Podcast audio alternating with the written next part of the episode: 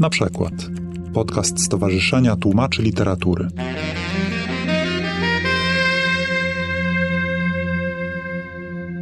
Dzisiaj rano chciałem sprawdzić, bo nie byłem pewien, ile książek Wojciech Archalis przetłumaczył. I wszedłem do katalogu Biblioteki Narodowej w Warszawie i jak wpisałem Archalis Wojciech, to on mielił, mielił, mielił, mielił i wyrzucił 106 rekordów. Ja sobie myślałem, Boże święty, kiedy ten człowiek zdążył przetłumaczyć 106 książek? Potem się zorientowałem, że to nie wszystko były twoje tłumaczenia. Katalog jest na tyle pojemny, że on zawiera też artykuły i recenzje na przykład, więc tam też były omówienia tych książek, gdzie się nazwisko pojawiało. Ale ustaliliśmy, że jesteś autorem ponad 60 przekładów książkowych. Ja myślę, że to jest naprawdę, zważywszy młody wiek naszego gościa, to jest osiągnięcie zupełnie niesamowite. Może zacznijmy od początku. Jak to się stało, że zostałeś tłumaczem? Literatury. Bo jesteś też tłumaczem nieliterackim, to nie jest temat. Znaczy tak, jestem tłumaczem przysięgłym języka portugalskiego, ale raczej nie praktykuję. Ja jestem człowiekiem bardzo młodym, jak tu kolega zauważył, głównie z tego względu, że jestem w jego wieku dokładnie. E... Ta siwizna to jest e, nienaturalne zupełnie, to jest pomalowane. I w związku z tym, że jestem tak bardzo młodym człowiekiem, to w dawnych czasach, kiedy zaczynałem studia, to akurat tak się złożyło, że mur berliński runął. I rola tłumacza, czy funkcja tłumacza była trochę inna wtedy, to znaczy tłumaczy było niewielu, a nagle rynek się otworzył i potrzeba było wielu tłumaczy. Więc ja studiowałem na pierwszym roku filologii angielskiej w Poznaniu. Nie umiałem mówić po angielsku, nie umiałem pisać po polsku, nie umiałem pisać na maszynie, bo wtedy komputera to nikt nie miał. Chyba, że Atari to się tam wgrywało. Ale mi się nie dało pisać. Chyba. Kasetą, tak, kasetą się gry wgrywało, więc nie można było na tym pisać w ogóle maszyna elektryczna zaczynała wchodzić powoli. W każdym razie tego wszystkiego nie umiałem i tak jak cały mój pierwszy rok anglistyki tłumaczyłem jakieś tam materiały, to najpierw to była, pamiętam, ja w tym nie brałem udziału, to koledzy tłumaczyli głównie encyklopedię tolkienowską, to można sobie kupić do dzisiaj. Później była encyklopedia II wojny światowej, która nigdy w życiu nie wyszła, bo redaktor, chodzą głosy, że popełnił samobójstwo, jak to dostał. Nie wiem, czy to prawda, czy nie, ale rzeczywiście koleżance sprawdzaliśmy jednej, to, to się okazało tekst, że ona przetłumaczyła, to się okazało, że pisała o bombowcach podwodnych. To był diving bomba, więc on był podwodny, tam tego rodzaju rzeczy były w tym tekście, które nie wyszło. No, także wszyscy tłumaczyli i później stopniowo ludzie odpadali i zostawali tylko ci, którzy mieli największą potrzebę robienia tego. Tak się złożyło w moim przypadku, że zostałem. Pierwsze osiem pozycji przetłumaczyłem z języka angielskiego, Teraz już nie tłumaczę z angielskiego, bo jest za dużo ludzi na rynku i bardzo chętnie wytykają, kto tam czego nie umie. Ja akurat wielu rzeczy, jeżeli chodzi o język angielski, nie umiem, więc się nie wystawiam na strzał. Chociaż czasem korci przy niektórych książkach. To spróbujmy jakoś usystematyzować. Ty kontrolujesz, ile książek przetłumaczyłeś z jakiego języka? Czy ile z, zostawy ten angielski na boku? Ile z hiszpańskiego, ile z portugalskiego? Nie, nie kontroluję, ale jeżeli masz potrzebę archeologiczną, to w ciągu pięciu minut jestem w stanie Ci podać te informacje. Nie, to spokojnie. To, to jest takie, aż tak pilna informacja. Nie, nie, bo chciałem o to zapytać, że, że okej, okay, zaczął się od angielskiego, był hiszpański, rozumiem, potem? Tak, w 94 roku i z tego jestem szczególnie dumny, bo zacząłem tłumaczyć w 94, w 95 to wyszło. To była Zima w Lizbonie Antonia Munioza Moliny. Jest to o tyle istotna książka, że jest to pierwsze tłumaczenie po przewrocie, po zmianie władzy w 89 roku hiszpańskojęzyczne. Znaczy ja wiem, że tam był Octavio Paz w międzyczasie, że był Camilo José Salazar dla, dla dwóch y, nieboszczyków, że była trylogia Gonzalo Torrente Ballestera, ale pojawienie się ich na rynku wynikało z tego, że albo był Nobel, bo zarówno Sela, jak i Octavio Paz dostali Nobla, a Torrente Ballestera to są trzy tomy, nie wiem, czy ktoś czyta jeszcze te książki. Y, polecam, bo to bardzo przyjemne jest. Trzy tomy, myślę, że pani tłumaczyła ze dwa lata, cykl produkcyjny był ze cztery lata, także to było w połowie lat 80. z pewnością przetłumaczone. Wracając e, z dygresji do pierwszej części zdania, trochę jak Marquez mówię, nie? Że zaraz dojdziemy do 300 strony i jeszcze cały czas to samo zdanie. Dlaczego ważna jest ta książka? Bo to pierwsze tłumaczenie zrobione z języka hiszpańskiego po przewrocie przez młodego tłumacza, wydane nie w Warszawie ani w Krakowie, tylko w wydawnictwie w Poznaniu, też nowym, także ta książka skupia w sobie wszystko, co tylko nowoczesnego mogło się zdarzyć wtedy na początku lat 90., gdzie literatury hiszpańskiej nikt nie czytywał, nikt nie wydawał, bo wszyscy czytali tego Alistera MacLeana zwanego Macleanem, Toma Clancy'ego, tak, i tam te wszystkie e, Stephen King chyba już też, no, wszyscy czytali e, sensacje, horrory, takie rzeczy, co tutaj wcześniej nie było. Myślę, że do dziś czytają. Remigiusz Mróz dzisiaj jest najbardziej czytany na w Polsce. Oj, tam zaraz Remigiusz. Dobra. Wiesz, jaki Chota się sprzedał? Dojdziemy do tego. Nie, no bo ten portugalski chciałem zapytać. Bo ile hiszpańskich tłumaczy, może też nie idą w dziesiątki, tłumaczy literatury z języków hiszpańskich. No jest tam pewnie, no może 20 osób jest, tak? Aktywnie jakby Mhm. działających w tym obszarze. To tłumaczy z portugalskiego jednak jest zdecydowanie mniej, no bo ten język jest też mniej w Polsce rozpowszechniony, więc ten portugalski chciałem zapytać, skąd ci się wziął portugalski i kiedy zacząłeś tłumaczyć z tego języka? Język portugalski to jest w moim życiu przypadek szczególny, ponieważ jakby to powiedzieć, a za dużo nie powiedzieć. No dobra, miałem dość długi epizod w swoim życiu, kiedy byłem rodzinnie powiązany z Portugalią. To znaczy on trwa od 95 roku do dziś. To znaczy oprócz tego, że jestem rozwodnikiem, to płacę jeszcze alimenty na trzech Portugalczyków.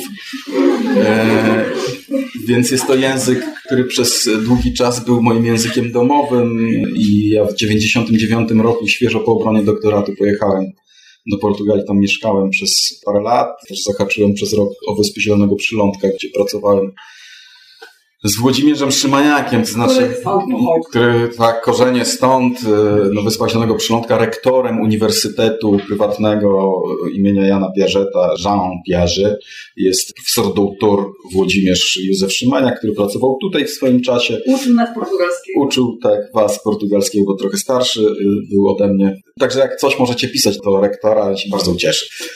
Ale chcesz wszystko powiedzieć, bo ja cię nie I chciałem... w 2000 roku, przepraszam, przetłumaczyłem pierwszą książkę z portugalskiego.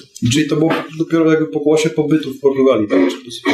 No pokłosie wielu rzeczy związanych z Portugalią, tak. Pobytu też.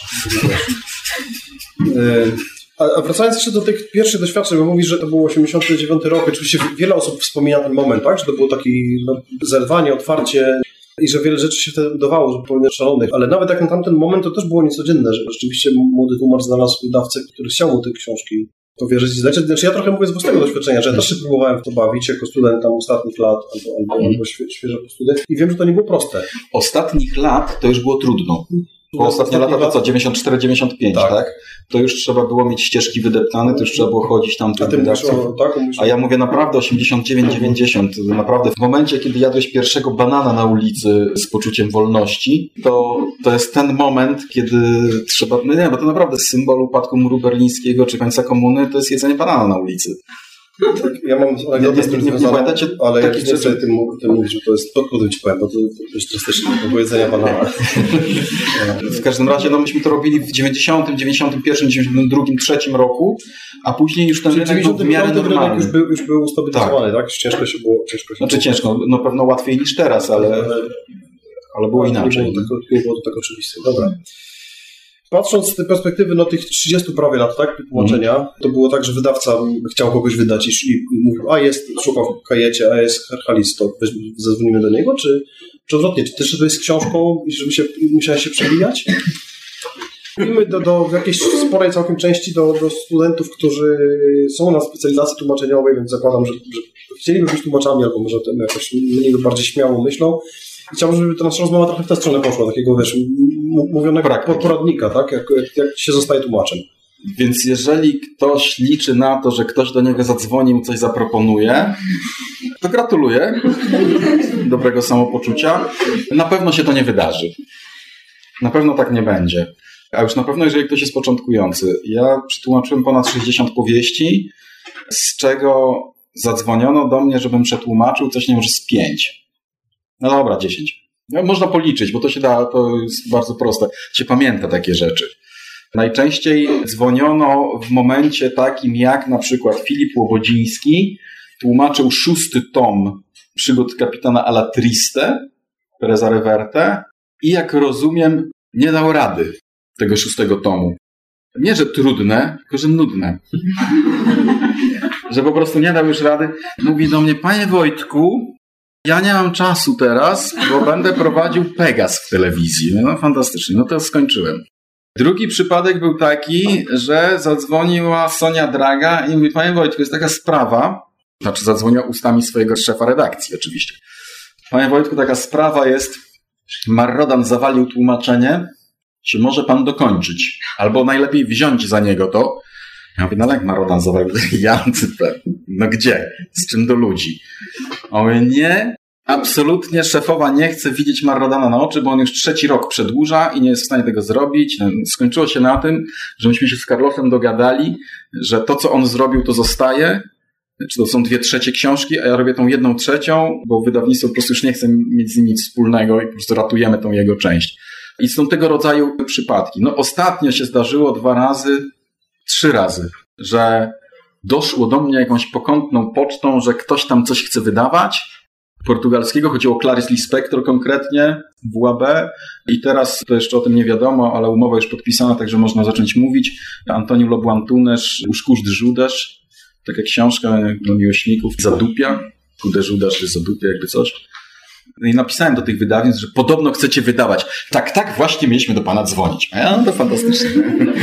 To dobrze, że uprzedziłem, bo jeszcze by nie zadzwonili. Także nie, nie, nie, nie zdarza się, że ktoś dzwoni. To jest bardzo rzadki przypadek, naprawdę bardzo rzadki, zwłaszcza jeżeli jest konkurencja e, duża, a, a jest. Ale w portugalskim też? W portugalskim nie ma. W portugalskim zasadniczo jest nas dwóch.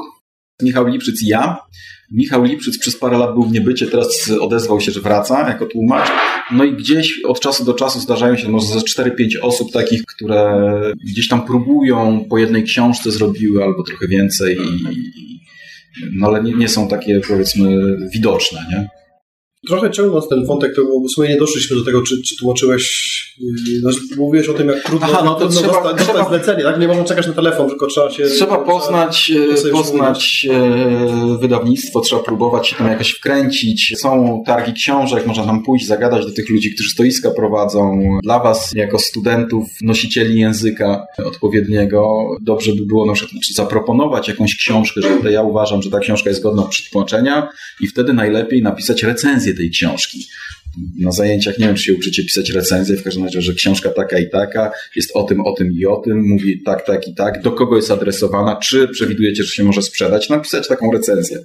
Wysłać do wydawnictwa, przynieść jeszcze raz w zębach na targi, żeby porozmawiać, i wtedy, jak już się opatrzymy, zaczynają nas kojarzyć, to może dadzą następną książkę. A to, to jest taki człowiek, co czyta książki, recenzuje, to weź tu za 100 złotych, czy tam ile teraz się z recenzję płaci, przeczytaj tą książkę. I tak stopniowo możemy w to wydawnictwo wchodzić. No, na pewno nikt wam, jako studentom, czy człowiekowi po studiach, z powodu, że macie dyplom, albo uczyliście się przekładu, albo macie wielką ochotę, żeby być tłumaczem, nikt wam żadnej książki do przetłumaczenia nie da. To jest w ogóle, zapomnijcie o tym, nie? To wymaga większego wysiłku.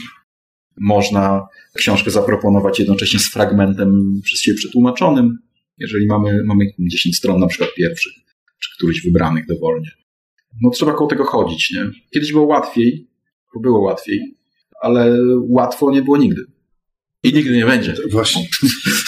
E, nie to, żebyśmy Państwa zniechęcali, tylko dobrze mieć e, tak też świadomość. Czy z tłumaczenia da się wyżyć? Tylko z tłumaczenia literatury? No nieszczególnie.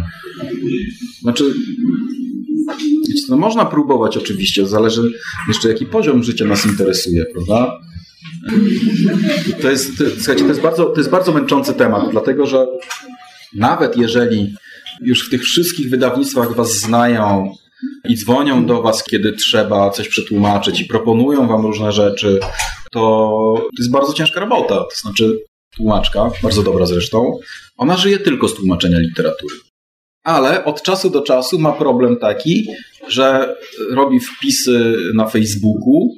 Słuchajcie, mam 50 zł w portfelu, czekam tam na spłyną pieniądze, mam zlecenia do stycznia. Czy ona wie, że w styczniu nie ma roboty. Kończy się robota. Jest samotną matką, wychowuje dziecko. Fantastycznie. Trwa to już chyba 4 lata. Ja szczerze podziwiam, bo od czasu do czasu zdarza się taki moment, kiedy tych pieniędzy nie ma. I tłumaczymy, dostajemy pieniądze po przetłumaczeniu. Książkę tłumaczymy miesiąc, dwa, trzy, pięć. Nikt tam pieniędzy nie daje w tym czasie. Jakąś tam zaliczkę, tysiąc złotych. No dobra, dwa wynegocjowaliśmy, jesteśmy twardzi, nie? 2000 złotych zaliczki, no i teraz 5 miesięcy, ciech, ciech, ciech, ciech, ciech, ciech. No dobra, 5 miesięcy, czyli książka gruba. To za 7 miesięcy dostaniemy na przykład 15 tysięcy. O, fajnie, będzie można spłacić długi, no ale znowu. I to tak wygląda, to jest trochę, to jest trochę straszne. Natomiast jeszcze mamy taki pomysł, żeby na starość nie umrzeć z głodu, czyli prowadzimy działalność gospodarczą, płacimy ZUS, aha, bo jeszcze możemy zachorować, nie? Czyli płacimy ten ZUS, składki emerytalne i tak dalej. Ja nie wiem, ile w tej chwili te wszystkie opłaty wynoszą, ale to jest około 1000 złotych, zdaje się, za prowadzenie firmy, te wszystkie po- podatki. Chyba więcej. 1600. A już 1600, no fantastycznie. Słuchajcie, żeby zarobić 1600 złotych na tłumaczenie literatury, to się naprawdę trzeba narobić. To nie jest takie proste, nie? Stawki są od 500 do 1000 złotych. Zwykle to jest za nasze języki, to jest gdzieś tam 700 powiedzmy. Za arkusz wydawniczy. Arkusz wydawniczy to jest 22,5 strony. 22,5 razy 1800 piszecie licencjaty oraz magisterki, to umiecie te przeliczenia robić, prawda? 40 tysięcy znaków wraz ze spacjami. Tak, czyli praca magisterska, to te, te prace, z którymi tu walczyłem ostatnio, mają trzy arkusze, tak? Bo to jest 20 tysięcy mniej więcej. Trzy arkusze. Czyli to jest dwa- 2000. Trzy arkusze 2100 minus 10%, licząc 1000 zł minus 10% podatku dochodowego 1900 zł. I Płacimy ZUS i zostają 300. Tak, to jest taka Dobrze, może zmienić. No i resztę, Właśnie, no, no i resztę Tak, musimy tak. ten, dorobić. Sam chciałeś. Sam chciałem, tak. Ja jeszcze miałem tu pytanie, które też tydzień temu odpadło, ale ja, ja cię, też o to, o to za- zapytam, jest taki podział, Jurek Jarniewicz to gdzieś napisał, ja się, jak się jakoś wyczepiłem tych, tych jego konceptów. On mówi, że tłumacze się dzielą na ambasadorów i prawodawców, on tak to, tak to nazywa.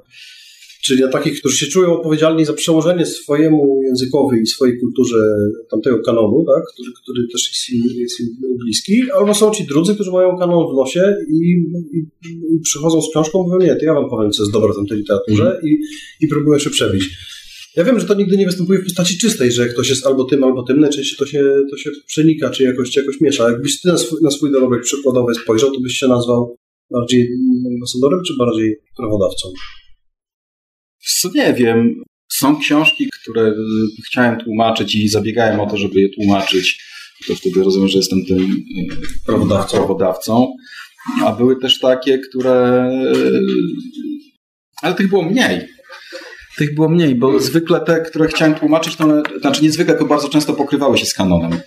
Dużo teraz zrobiłem takich książek, które nie mieszczą się ani w tym, ani w tym, tylko po prostu trzeba było przetłumaczyć, bo ktoś musiał to zrobić. Teraz tłumaczę taką książkę, gdzie ona jest wziętą architektką w Barcelonie i zachodzi w ciążę z bardzo znanym aktorem i nie wie, czy ma usunąć, czy nie, ale okazuje się, że jej prababcia uciekła z Włoch i tam młyn został i ona ten młyn odzyskuje i prowadzi tam życie i gotuje. Popularna literatura. E, Mam nadzieję, że będzie bardzo popularna, e, że będzie na procent coś tam, może jakieś zyski, no to jest to straszne i ja mimo, do ciebie zadzwonili, rozumiem. mimo, to jest czwarta książka z serii, z których pierwsza była bestsellerem. Wydawnictwo chce, żebym ja to robił, bo ja to od razu poprawiam i, i trochę lepiej tam piszę niż oryginał.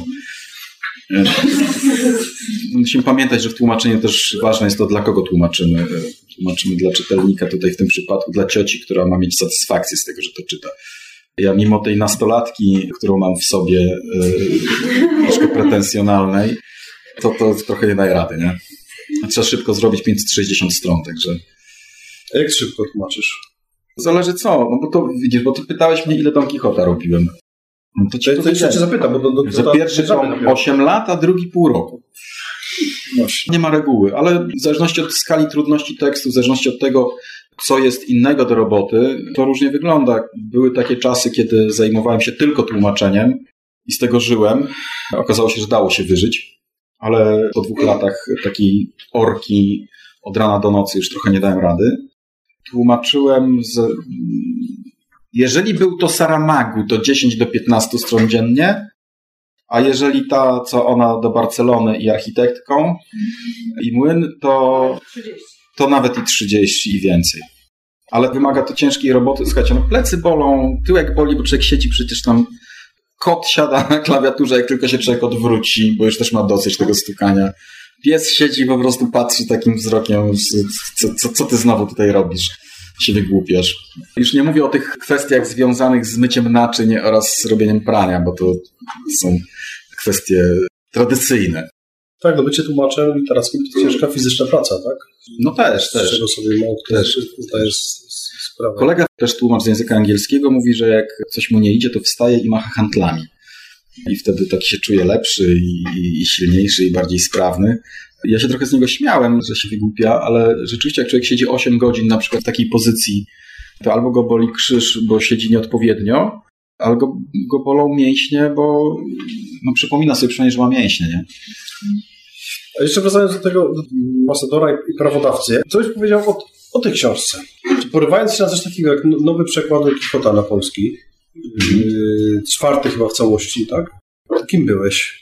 Oczywiście jesteś, jesteś w tym sensie ambasadorem, że przyswajasz polszczyźnie najważniejszą hiszpańską książkę, prawda? Więc tr- trudno o, o, o bardziej emblematyczny element hiszpańskiego kanonu niż, niż to.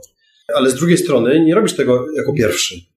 Robisz to jako czwarty. Chyba trochę czasu minęło tych, tych pierwszych przykładów, ale no prawie 100 lat, tak? Od pierwszego co, co, chyba pe- pełnego Mhm. przykładu, bo te wcześniejsze XIX-wieczne one były wszystkie w, XVIII-wieczny, a pierwszego z hiszpańskiego, z tak? hiszpańskiego bezpośrednio, tak? To inne były z francuskiego, albo były jakimś takim... W pierwszym polskim wydaniu były dwa dodatkowe tomy w ogóle, tłumacz. Był jakimś nie- niewyżytym pisarzem, do- dopisał sobie dwa dalsze, bo, bo wydawało mu się, rozpędził się, bo... Nie, nie, no tam mało. końcówka jest pozmieniana, już nie przesadzaj z tym tematem. E, No, powoli przechodząc do, do Don Quixota, właściwie właśnie takiego, takiej rzeczy, no, pod pretekstem której trochę się tutaj spotykamy. Co cię pchnęło do takiego czynu? Bardzo często to pytanie słyszę. Ja odpowiem tak samo, jak zawsze odpowiadam. Znaczy, nie jest prawdą, że ja jako małe dziecko w wózeczku jeździłem z Don Quixotem zamiast Smoczka i że go kochałem i czytałem i że to jest fantastyczna książka, ponieważ to nie jest prawda, tak nie było. Pierwszy kontakt z Quixotem miałem na studiach, tak samo jak i wy. Kazali nam czytać Quixota, no bo wiadomo. Ale licencjatu nie zdawałeś. Nie, myśmy licencjatów nie mieli jeszcze, nie, nie, nie. No czytali, ja próbowałem czytać, rzeczywiście było to strasznie nudne. W przekładzie Państwa Czernych czytałem. Później, jak skończyłem już studia, i może to jeszcze było na rok przed skończeniem studiów, pojechałem do domu tłumaczy w Tarasonie. Jest takie miejsce, gdzie ktoś tłumaczy literaturę hiszpańską, to może sobie tam pojechać i posiedzieć i to jest zawsze bardzo fajne, bo człowiek jest w Hiszpanii i nikt od niego nic nie chce, może sobie chodzić na spacerki i, i ma swój pokoik z biureczkiem, jest fajnie.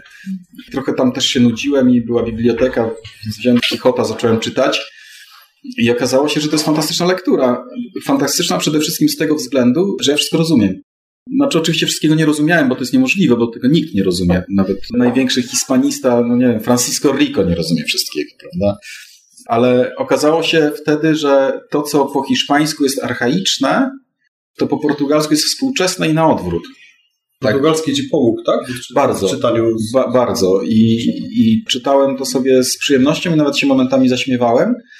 A później się tak złożyło, że minęły lata.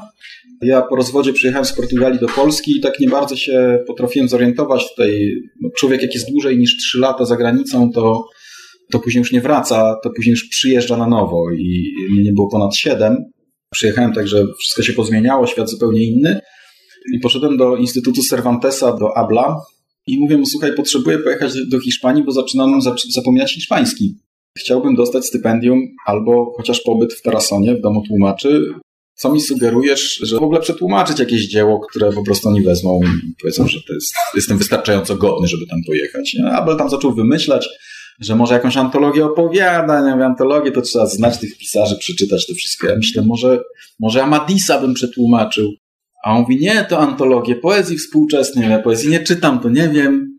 W każdym razie współczesnej hiszpańskiej nie za bardzo. A on tak na mnie spojrzał już trochę zmęczony i mówi, wiesz co, ciągle mnie tutaj męczą, żeby nowy przekład Kichota zrobić, może byś Kichota przetłumaczył. A ja tak na niego spojrzałem i mówię, wiesz co, żeby przetłumaczyć Kichota, to trzeba mieć przede wszystkim bardzo poważną, głęboką wiedzę filologiczną. Trzeba być trochę wariatem i trzeba być człowiekiem bardzo zadufanym w sobie, żeby się na coś takiego poważyć. On tak na mnie spojrzał i mówi, no z tym to sobie poradzisz. I mówi, a teraz weź pójść do biblioteki na chwilę, bo ja tu muszę telefon jakiś coś, przyjdź za 10 minut. No ja poszedłem do tej biblioteki i tak gdzieś sobie Kichota, no przecież wariat, nie? Kichota, no tak. No ale no Kichota, no może Kichota, nie? No dlaczego nie? Może Kichota jednak. Poszedłem do biblioteki, znalazłem tę, tę książkę, tam zacząłem przeglądać, zacząłem czytać. Mówię, normalny tekst przecież. 10 stron dziennie, 600 stron, 60 dni, 2 miesiące, no dobra, z poprawką 3, pół roku, rok. No dobra. No i tak poszedłem do niego, zacząłem z nim gadać, a on mówi, widzisz, to jest dobry pomysł. Ale chodziłem po ludziach i pytałem, kolegów, koleżanki i mówi sobie, co sądzisz o tym, żeby, żeby, żeby tego Kichota przełożyć? Panie Wojtku, pan to musi robić na Żeromskiego. Bo to musi być taką lekką patyną, ale zrozumiałe. No dobra. I tego rodzaju odpowiedzi. Już nikt nie udzielał mi odpowiedzi, czy powinienem, tylko mówili mi jak. Czyli wzięli już po prostu za pewnik, że ja się tym zajmę. A później zacząłem czytać polskie przekłady i się okazało, że absolutnie koniecznie to trzeba zrobić. No naprawdę zacząłem przeglądać polskie przekłady i się okazało, że te wszystkie historie o tłumaczeniu państwa czernych, które... Ja, możemy dyskutować o tym do rana, ja wyjaśnię dlaczego, jak będziecie chcieli. Że ono jest okropne, po prostu straszne, że, że są największe szkodniki literatury polskiej i trzeba to zrobić na nowo.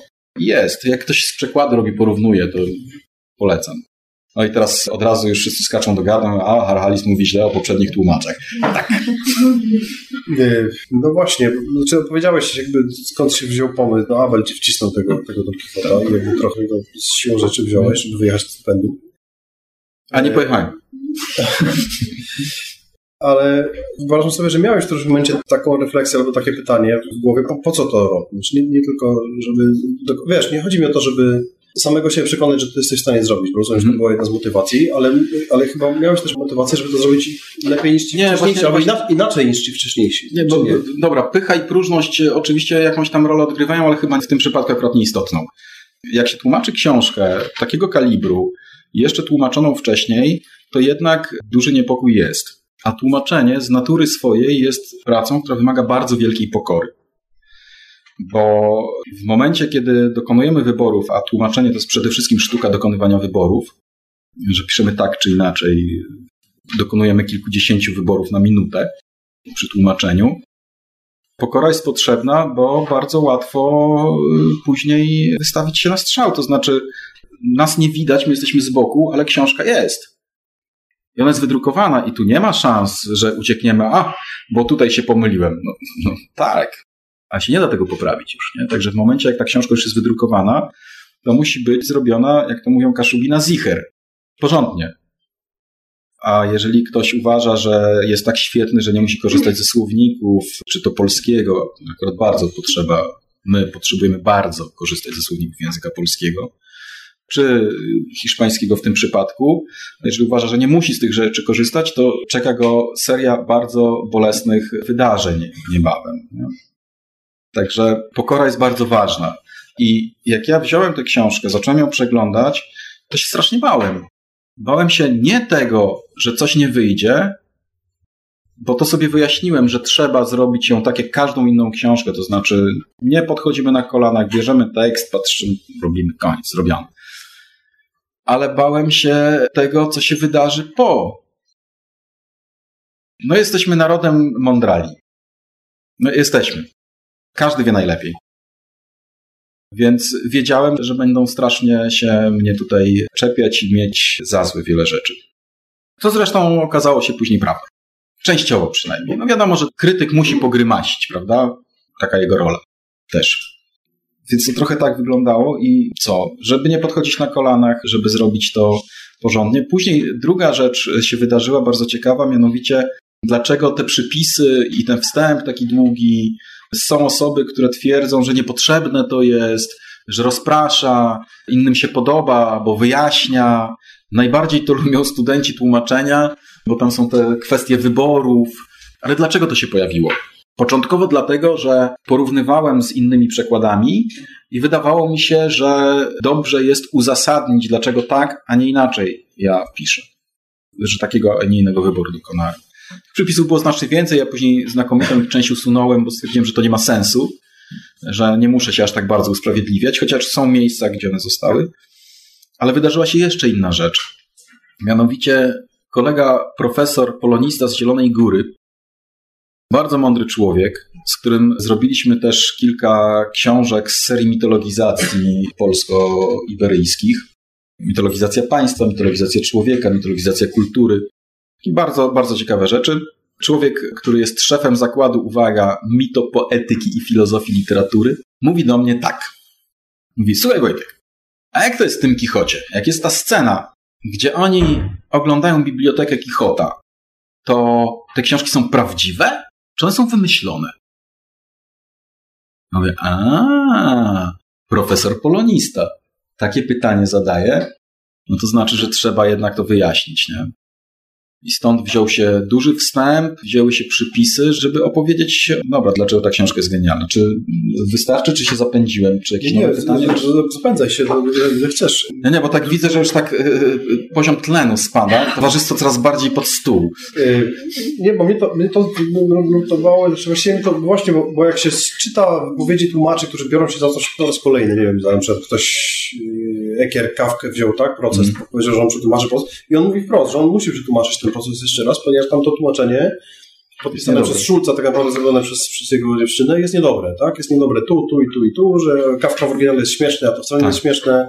Są znaczące nazwiska, tego w, po- po polsku w ogóle, w ogóle nie ma. ma. Ma jakieś swoje argumenty, te argumenty ewidentnie do, dotyczą jakości poprzednich przykładów. Bo o to się chciałem Mhm. pytać. Bo mówisz, że tłumaczenie czarnych jest złe. Ale ty do tego doszedłeś, jak już decydowałeś, że będziesz tłumaczyć, czy ty miałeś tę świadomość? Znaczy nie, wiedziałem, że, że coś jest z nim nie tak. Później zacząłem to porównywać, a przed tłumaczeniem, a w tłumaczeniu wyszło, że oni po prostu nie rozumieli, co tam jest napisane. Że znakomita część tych. Bo nie znasz hiszpańskiego, tak sobie. Znaczy, to jest przypadek taki. No wtedy się tak tłumaczyło. Znaczy, oni byli romanistami, którzy mieli na pewno gruntowną znajomość łaciny, na pewno bardzo dobrze znali francuski. Znaczy, jak ktoś zna któryś z języków romańskich, to drugi też zrozumie, czy jakiś inny tam język romański, tak? Więc oni rozumieli w ten sposób hiszpański, być może nawet się go trochę uczyli. Pani Czerny była poetką i te tłumaczenia wierszy rzeczywiście są zdecydowanie lepsze niż cała reszta książki. Natomiast pan Czerny tłumaczył y, prozę i to jest jedyna rzecz, którą on w życiu przetłumaczył. Znaczy on nie był ani tłumaczem, ani nie znał hiszpańskiego. Są fragmenty, które są przepisane z poprzednich tłumaczeń. Profesor Sabik pisał o tym. To nie, że ja to wymyślam teraz, nie? że usprawiedliwiam siebie. Nie, nie. Ja poznajdowałem jakieś tam rzeczy, a profesor Sabik zrobił taki katalog tych tam historii wszystkich. Także jeżeli macie ochotę, to poszukajcie.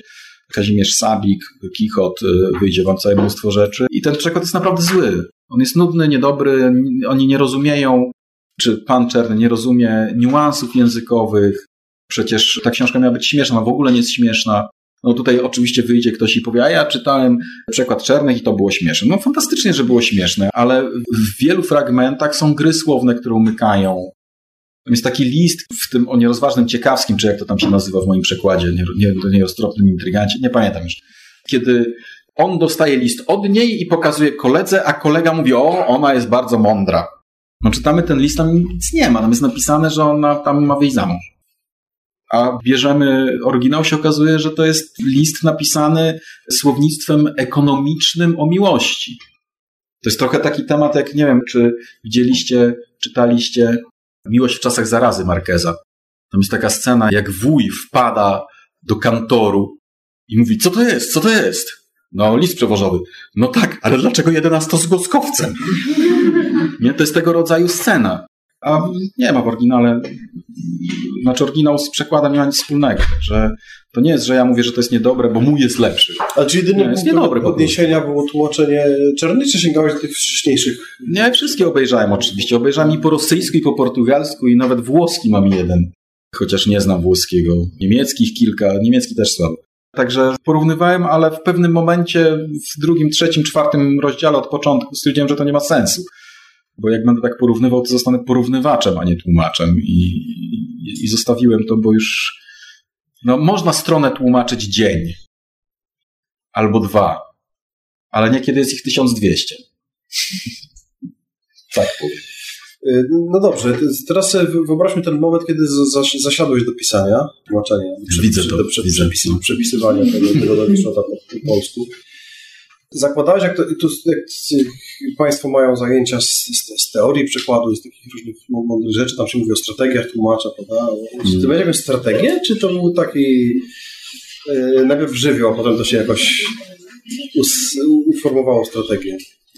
Takie zdarzenie, kiedyś miałem, byłem na spotkaniu z takim tancerzem flamenco i zadali mu pytanie, ty, ale jak to jest, że tak tańczysz? A on mówi, jest taki sklep z butami w Sewilli. Także teoria jest bardzo, znaczy nie ma podobno nic bardziej praktycznego niż dobra teoria. Y, Ja się na teoriach przekładu nie znam. Można się zajmować teorią przekładu, ale ona niewiele wniesie w tłumaczenie. To znaczy, To jest tak jak wybitni znawcy poetyki niekoniecznie muszą umieć pisać wiersze i ta ich teologia i ten, ten, ten, rybak, nie? że ich teolog może nie umieć łowić ryb na przykład. Znaczy ja powiem tak, y, zwykle jak tłumaczę, to próbuję robić w ten sposób, że pierwsze 100 stron tłumaczę jak leci. Znaczy czytam książkę i ją piszę po polsku. Czyli czytasz ją pierwszy raz. No, no, Znaczy, to, to, to zależy. Zale, to- za, za- zależy, ale rzeczywiście wolę, jak jest pierwszy raz. Bo wtedy nie jest nudno. Jak już przeczytamy książkę, wiemy, jak jest koniec, ja mam na przykład 500 stron, strasznie ciężko się później zmusić, żeby te 50 dni po 10 stron, czyli po ileś tam godzin siedzieć. Tam oczywiście mądrze od tłumaczenia mówią, że trzeba najpierw przeczytać, żeby wy- znaleźć dominantę stylistyczną i to tam te wszystkie historie. I są książki, które tego wymagają, ale jeżeli mamy książkę literatury popularnej, to ona tego nie wymaga tu nie musimy znajdować dominanty stylistycznej, bo jej tam po prostu nie ma. Także czasem trzeba przeczytać, a czasem się nie da. O tej pani ma, ma książkę na przykład Macbarę. Tu rzeczywiście dobrze jest to przeczytać. Ja przeczytałem chyba do 50 strony i nic nie rozumiałem z tej książki, więc zacząłem robić od początku słowo po słowie tłumaczenie i w pewnym momencie zrozumiałem, a to o to chodzi, ale dopiero po polsku. Nie? Z Kichotem było podobnie. Pierwsze 100 stron, później około 100 stron, jak jest przetłumaczonych, zaczynam to czytać, to się jakoś układa, a później już płynie. Znaczy, nie wiem, czy zaspokoiłem cię teraz. Yy, yy, teoretyka przekładu, przepraszam, rozmowa dla teoretyka przekładu ze mną jest bardzo frustrująca. Ja naprawdę Okej, nie czy mam powiedz jest pojęcia o taka, że strateg, strateg nie, bo nie chciałem o, o, teorię, chciałem strategię. Znaczy, czy, czy, czy wiesz, masz jakąś założoną ideę, jak to powinno być zrobione po polsku w danym momencie? Nie? Nie, to się na tych stu stronach, y, stu, na tych pierwszych stu stronach To się się, ukazuje. się ukazuje, czy tam ten przymiotnik z przodu, z tyłu, czy bardziej który, czy bardziej imię słów, prawda? To ten styl wypracowuje się na tych pierwszych stu stronach, nie? Natomiast to na językoznawstwie takie opisy są substancjalność, coś tam, że, że opisać dokładnie, co tam w tym języku się wydarza, to ja tego nie umiem zrobić, nie? Natomiast y, staram się napisać to tak, żeby to brzmiało. Przy Kichocie akurat przy pierwszym tomie po przetłumaczeniu czytałem to kilkanaście razy chyba. W ostatnim etapie już na głos, żeby to w ogóle płynęło, żeby tam było muzykalnie, żeby, żeby było ładnie. I chyba się udało. Taki człowiek z Warszawy nawet sam z własnej woli nagrywa, czyta na głos i gdzieś tam puszcza to w net, bo, bo mu się podoba, że tak ładnie płynie. y, bo powiedziałeś, że tam chciałbym to wrócić do tego, że pierwszy tom tłumaczyłeś 8, Długo. 8 lat? Sześć. Pół roku? Sześć. Ale to było rzeczywiście jeszcze, y, no poczekaj, jak mówisz, że tłumaczysz 10 stron dziennie, to, to coś się nie zgadza. Wiesz, No. to, to liczysz 6 lat do momentu wydania książki, tak? Od momentu, Od momentu, od momentu rozpoczęcia do momentu wydania rzeczywiście minęło 6 lat. Y, Tam był problem z wydawnictwem, bo to miał kto inny wydawać. Miał wydawać, nie wydał. Znak tego nie chciał wziąć, bo okazało się, że dla serii 50 y, wybitnych książek na 50-lecie znaku to już Kichot nie nadaje, bo jest za mało wybitny. A już na pewno nie w moim przekładzie, bo słaby. Rzeczywiście taka, taka sytuacja miała miejsce. Trzeba było szukać wydawnictwa, w końcu udało mi się przekonać swoją jednostkę macierzystą. Z Robisem współpracuję od, od wielu lat i oni się zgodzili pod warunkiem, że, że kolega Król sypnie kasą za tłumaczenie, rzeczywiście zapłacił za tłumaczenie, więc oni się pod tym warunkiem zgodzili to wydać i okazało się, że słusznie, bo książka do dziś się sprzedaje. Tak, to jest też informacja dla początkujących tłumaczy, którzy mo- mogą poszukiwać wydawcy dla swojego pomysłu. Można wydawcę zachęcić, mówiąc, że są Tak. hiszpańskie dotacje Ministerstwa Kultury. O, hiszpańskie, brazylijskie, portugalskie, argentyńska jest dotacja też.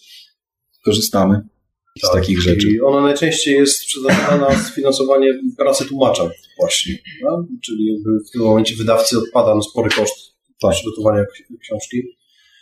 Musi wydać na papier, no, ale w dzisiejszych czasach właściwie nie, nie istnieje to tradycyjne pojęcie nakładu, prawda? Że książka jest w PRL 100 tysięcy i potem 99 na przemian, tylko, tylko on sobie wypuszcza 1002 i jak sprzeda, to To dalej. kilku dniach drukuje dalej. Lub miesiące.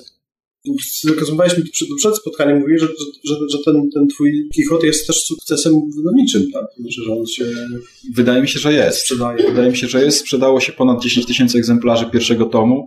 Proszę drugi kupować, bo mało się sprzedał. Ludzie czytają pierwszy i później nie mają siły na drugi. A drugi jest fajniejszy. Znaczy, no, kwestia oczywiście dyskusyjna, ale y, może ważniejszy jest ten drugi od pierwszego. No, sprzedało się, ale to też jest zasługa tego, że to jest ładna książka, jest ładnie zrobiona. Wojtek Siódmak jest jednakowoż rozpoznawalnym grafikiem, czy tam malarzem, plastykiem. Nie wiem, kim on jest tak naprawdę, bo i rzeźby przecież robi rzeźbiarzem. To jest jakaś tam wartość dodana w tej książce. Ja polecam lekturę, naprawdę. Jeżeli w ramach seminarium czy proseminarium jeszcze nie mieliście okazji przeczytać, to polecam, warto. Przy okazji pisania pracy o Kichocie przeczytać Kichota. Co było najtrudniejsze w tej pracy nad, nad, nad tą książką? No bo ty tam sobie nieźle folgujesz, znaczy z tymi, z tymi imionami, prawda, tym humorem, jakby... Bardzo to nie było trudne. Nie było trudne. To nie było trudne. Już ci, przepraszam, wchodzę w słowo. Najtrudniejsza była praca psychologiczna. To znaczy wyobrażenie sobie tego, jak mnie tutaj profesor Baczyńska z profesorem Sabikiem oraz paroma innymi profesorami po prostu skaczą mi do gardła i mnie duszą. Okazało się, że udało się uniknąć, że tu akurat z tej, z tej strony akurat ok. Bardzo dobre reakcje dla mnie ale właśnie to poczucie, że jest to klasyk, że jest to ten kaliber, że było wcześniej tłumaczone, to próba niepodchodzenia do tej książki na kolanach wymagała naprawdę dużego wysiłku. Ja z natury swojej nie jestem zbyt y, ekspansywny, jestem raczej, raczej w kąciku siedzę, a tutaj wymagało wystawienia się naprawdę na pierwszą linię frontu i to było najtrudniejsze.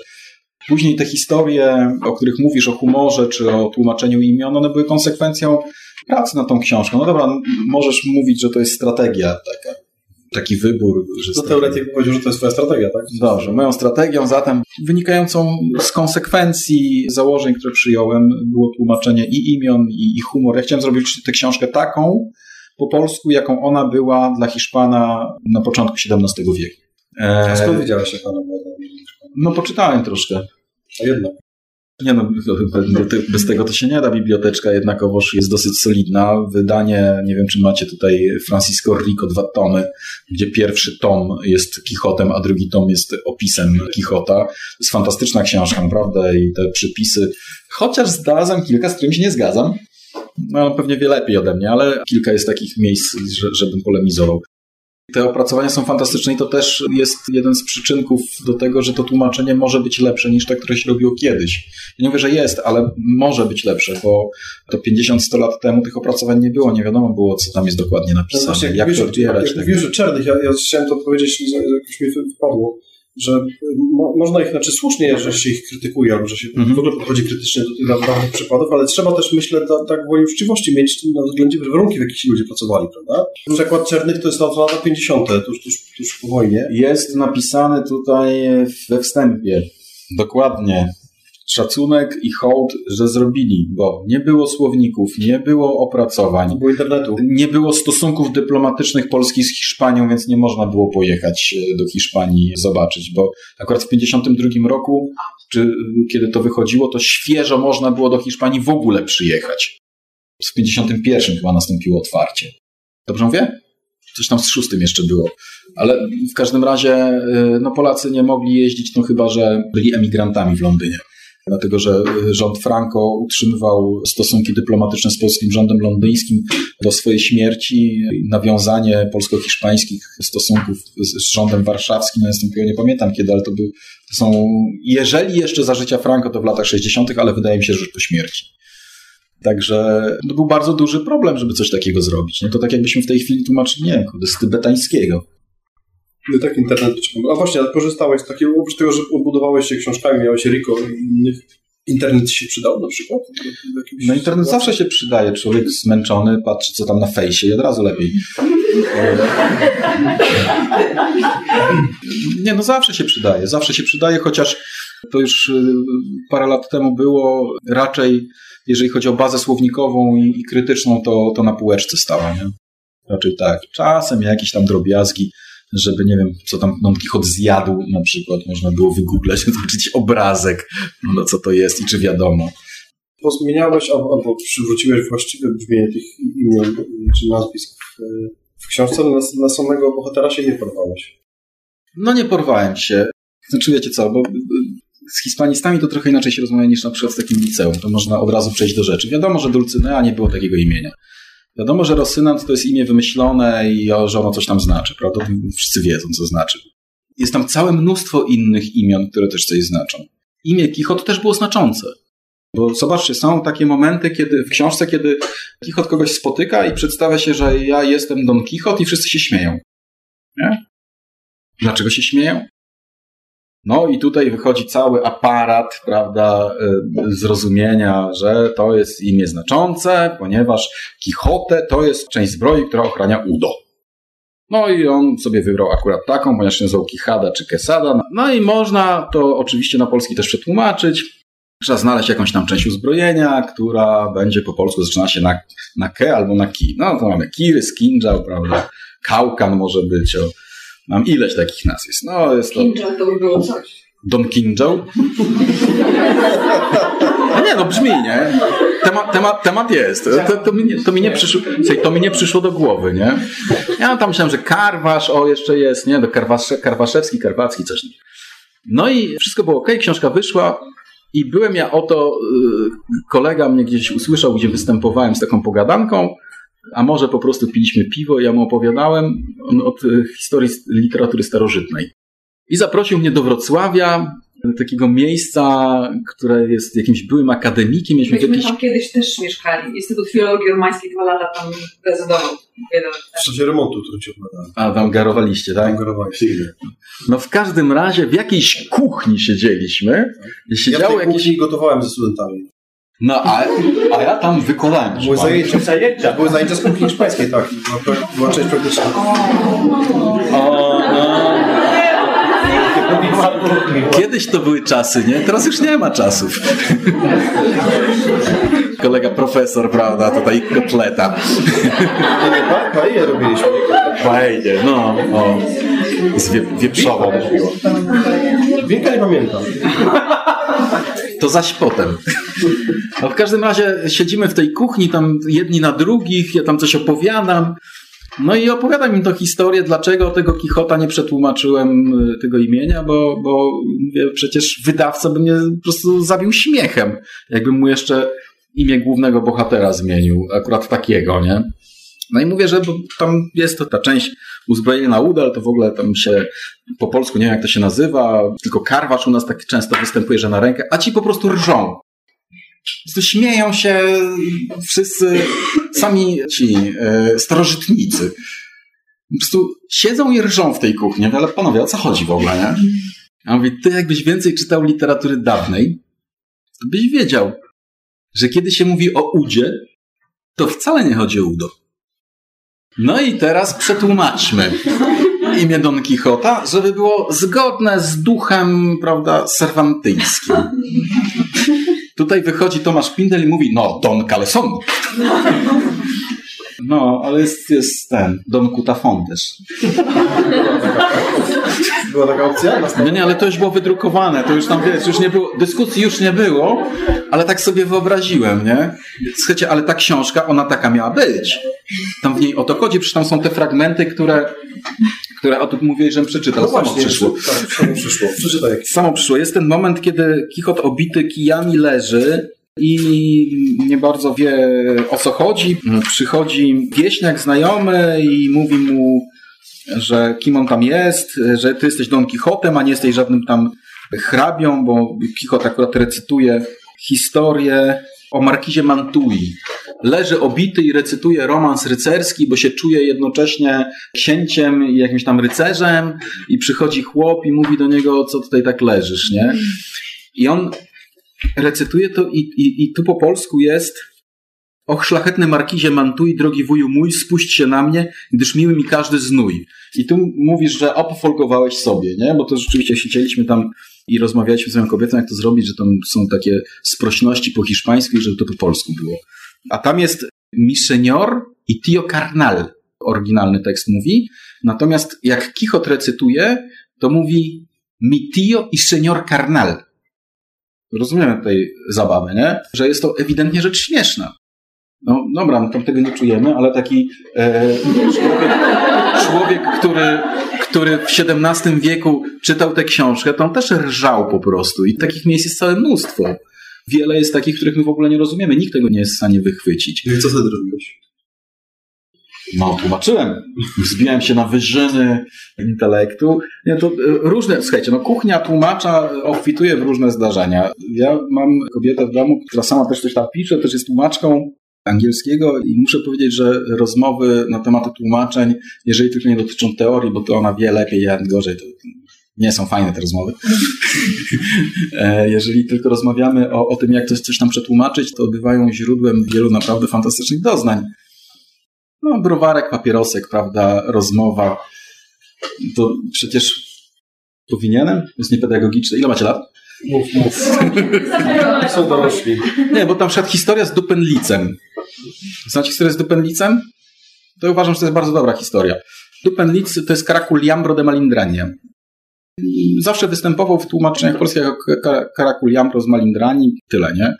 No jak człowiek spojrzy, no to wie, że malindrania to jest od malandro, to coś tam znaczy. Łotr, e, cwaniak, ewentualnie jak portugalskim bardziej się posiłkujemy, czy tam dawniejszym hiszpańskim. No to wiadomo, że on był tam z Wredocji, czy z Wredozji, czy z jakiegoś takiego miejsca, nie? Ale, ale Caraculiambro, i tu się nie zgadzam z Francisco Rico, ponieważ Caraculiambro dzieli się na Cariancho, czyli o szerokim czole, według e, Francisco Rico, no i tej całej reszty, nie? Natomiast wszyscy wiemy, że jak ktoś ma cara de culo po hiszpańsku, to raczej nie jest zbyt urodziwy yy, oraz yy, zwłaszcza jeżeli jest olbrzymem.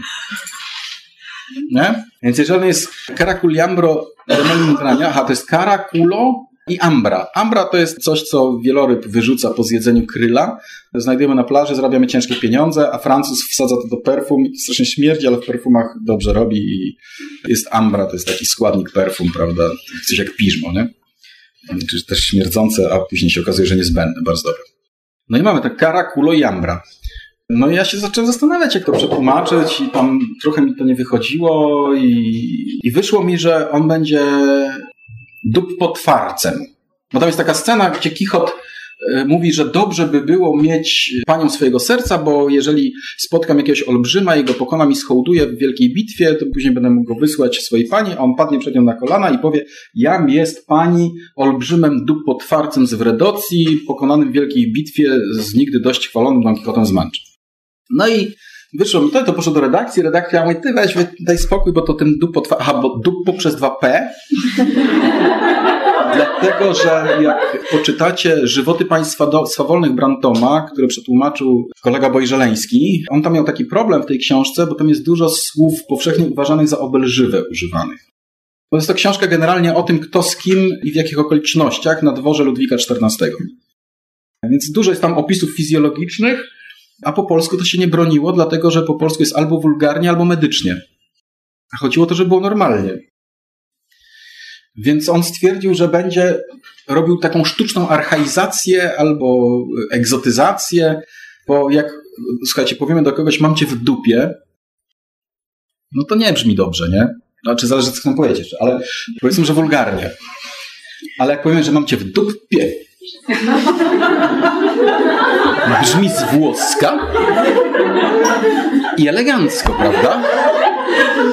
E, więc tam i to wymyślił Bojżeleński, to jest genialne, że to podwojone P, że można na przykład i na y zamienić, prawda? I to, to rzeczywiście odsuwa jakby, nie, odsuwa katarzis, odsuwa tą wulgarność, nie? No ja tak zrobiłem, że tym, e, jak to było, że e, dup potwarcem.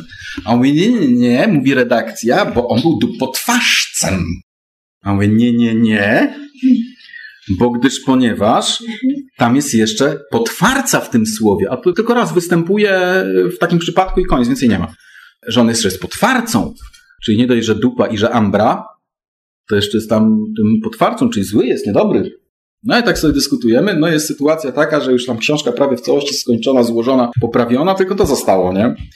I tak się z tą moją kobietą i tak mówię, co o tym sądzisz, żeby zmieniać, nie zmieniać? A jak siedzimy, mówię, słuchaj, to jest bez sensu, bo przede wszystkim zgubiłeś ambrę. Nie ambry. No i tam kolejny papierosek, prawda, kolejny browarek, no i ni cholery, nic nie wychodzi, nie? Nie zachęcamy do polemii. Eee, no, to papierosek, wtedy jeszcze jeden. Te poboczne wątki też się pojawiały, tak?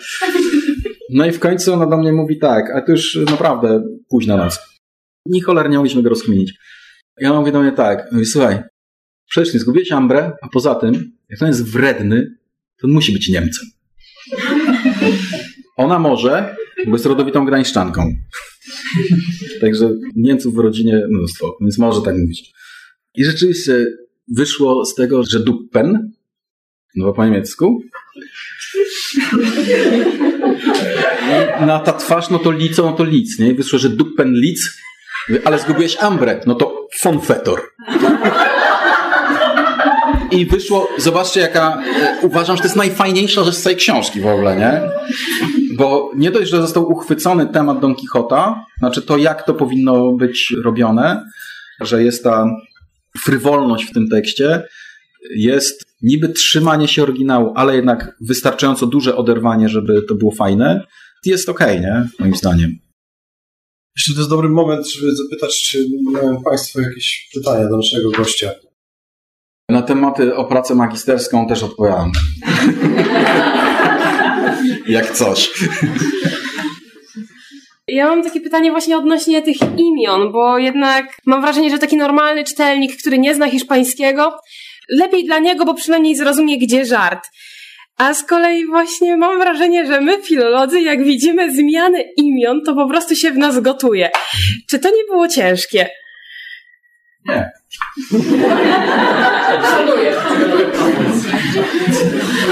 Poczekaj na kabel. Znaczy było i nie było, to znaczy yy, była cała długa dyskusja na ten temat, czy to robić, czy nie robić. Ja uważam, że, że nie powinno się takich rzeczy robić, bo jak człowiek dostaje tę książkę i później ją czyta, yy, jest przyzwyczajony, yy, w kulturze te imiona funkcjonują, to rzeczywiście jest to trochę bez sensu.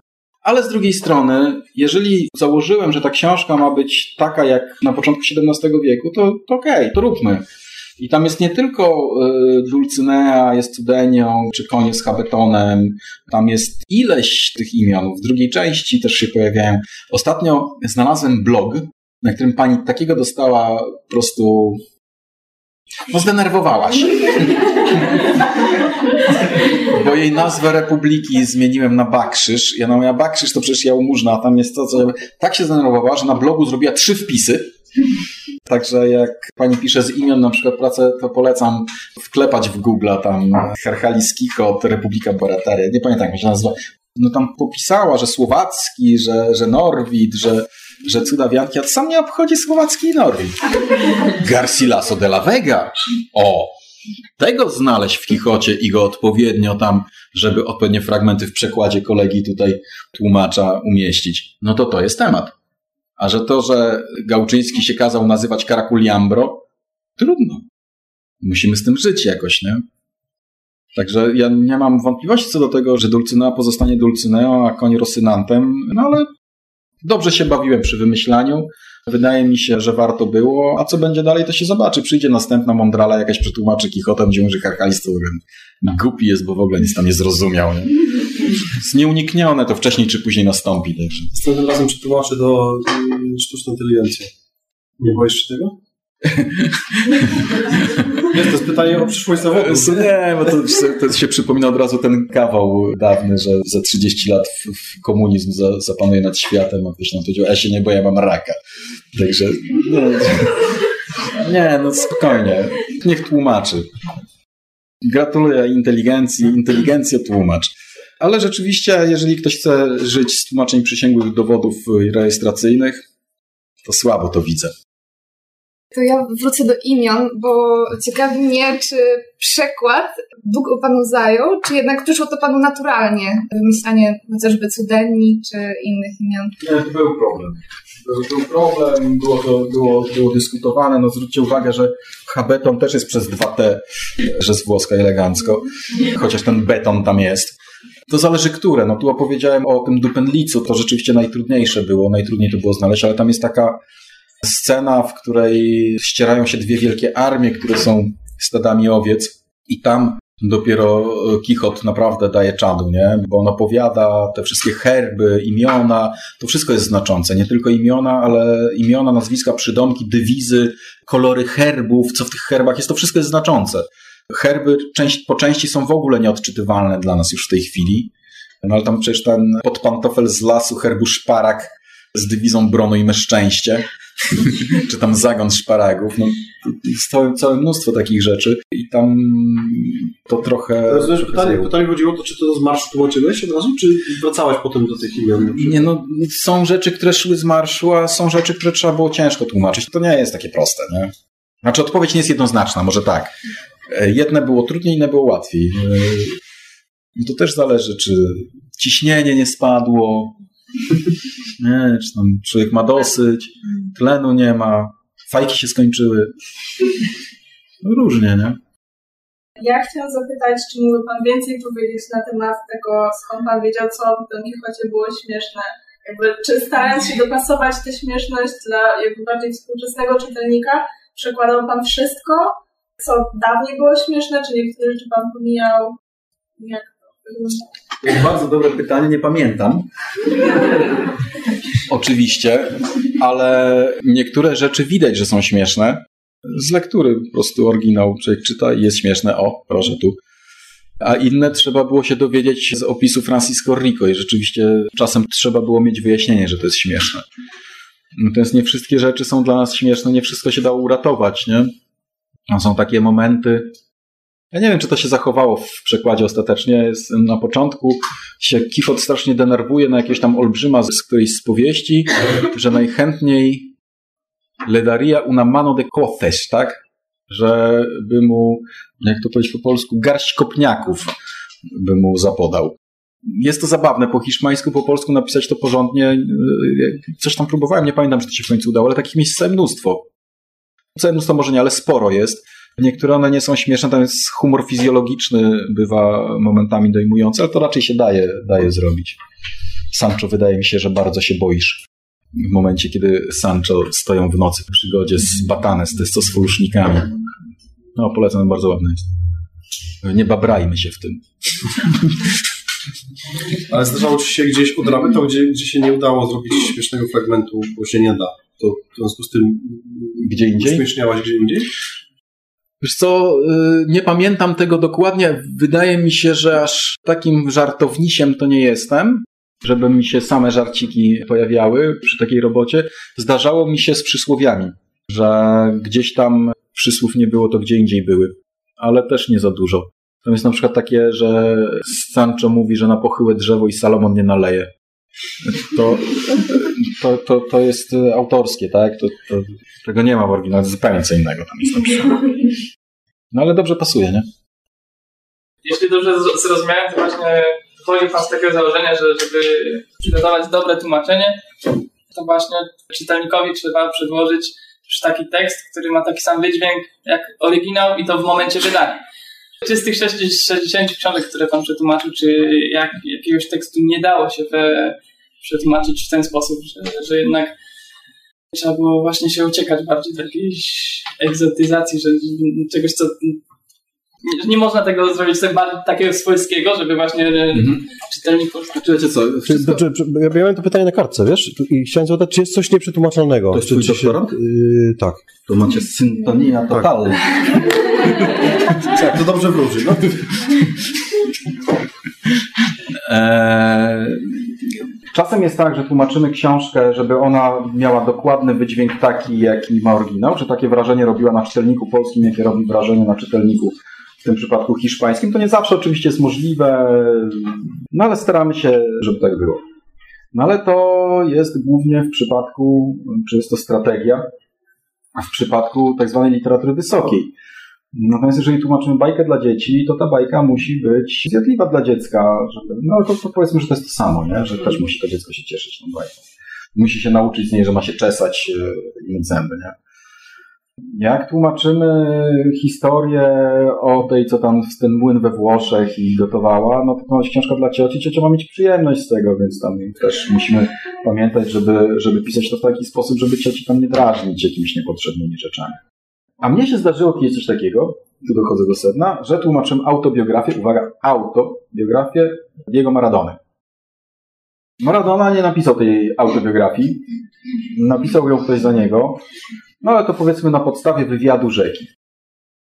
Maradona jest człowiekiem, e, który fantastycznie grał w piłkę, jest w ogóle boskim. E, Kocham.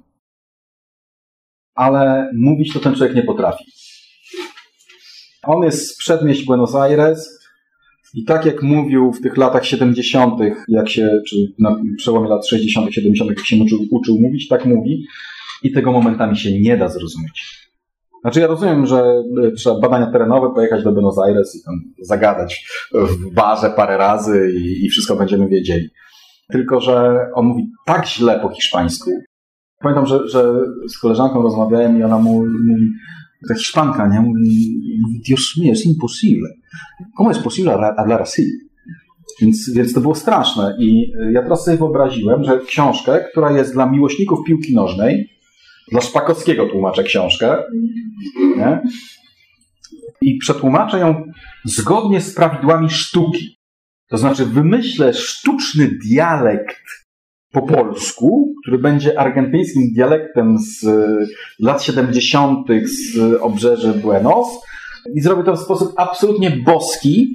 Będę tak po prostu fantastycznym tłumaczem, że szok, że wszyscy umrą, a najbardziej to umrze ten czytelnik, do którego ta książka adresowana, bo on jej nie przeczyta. Może to będzie praski żul, ale...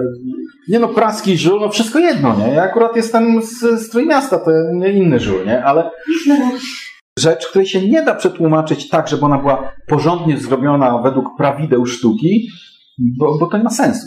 Nie dość, że ja się narobię, to jeszcze wszyscy powiedzą, no Herhali zwariował, facet nie umie pisać. A to chodziło o to, żeby oddać, prawda, że Maradona. Nie? Także taki, taki przypadek miałem. No, w każdej książce takie momenty się zdarzają, nie? że trzeba, trzeba jakąś tam decyzję podejmować, że tak nie powiemy, bo, bo nie ma sensu. A zdarzyło się, że nie skończyłeś tłumaczenia? Tak. Książki, bo, była nie do zrobienia? Tak, tłumaczyłem z angielskiego książkę, która była za trudna dla mnie, nie dałem rady. Oddałem, kolega przetłumaczył, okazało się, że prosty tekst. Trochę, ale to było dawno. To było dawno, ja jestem bardzo, bardzo zawzięty.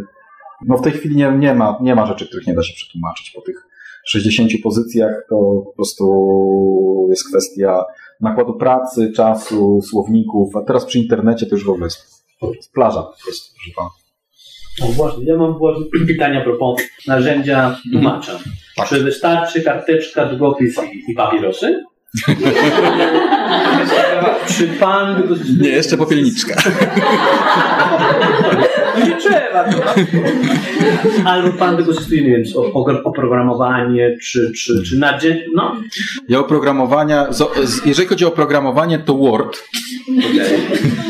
Wszystkie wspomagacze tłumaczenia są bardzo dobre przy tłumaczeniach technicznych i one rzeczywiście bardzo pomagają wtedy. Zdarzyło mi się WordFasta używać. W czasach, kiedy y, pracowałem w firmie, która budowała szkołę rybołówstwa w Angolii, tłumaczyłem te same teksty po kilkanaście, kilkadziesiąt razy, tylko w różnych wariantach.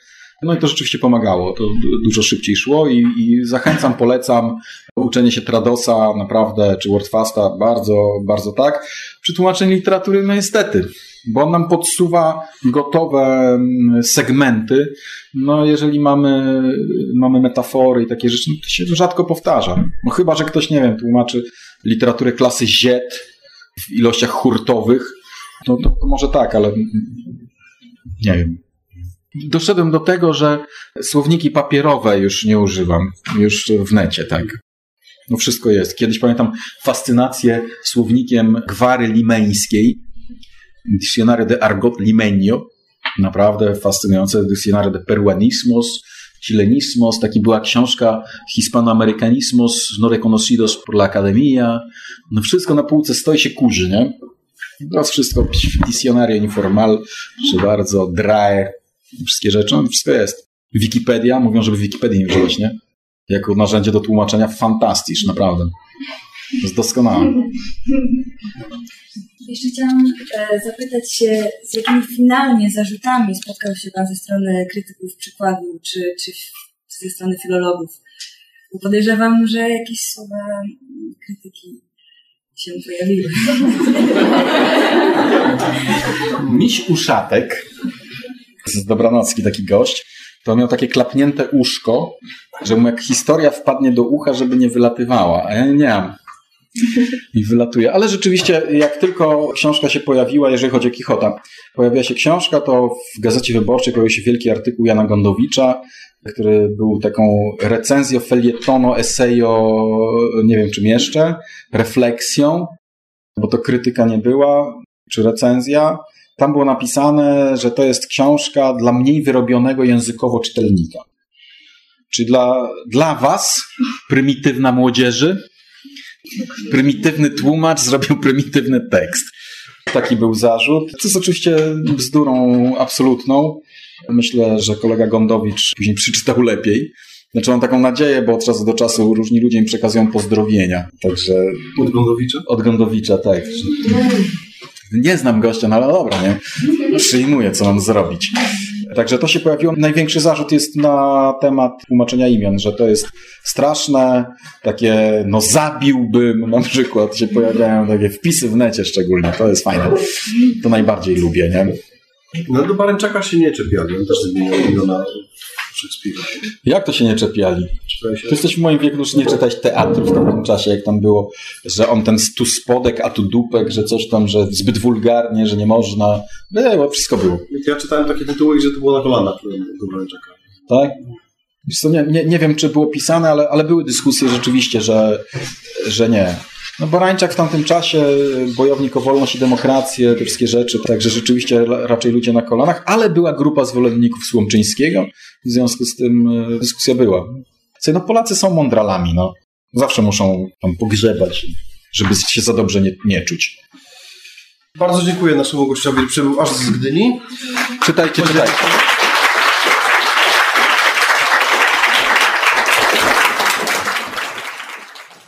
Wysłuchali Państwo na przykład podcastu Stowarzyszenia Tłumaczy Literatury.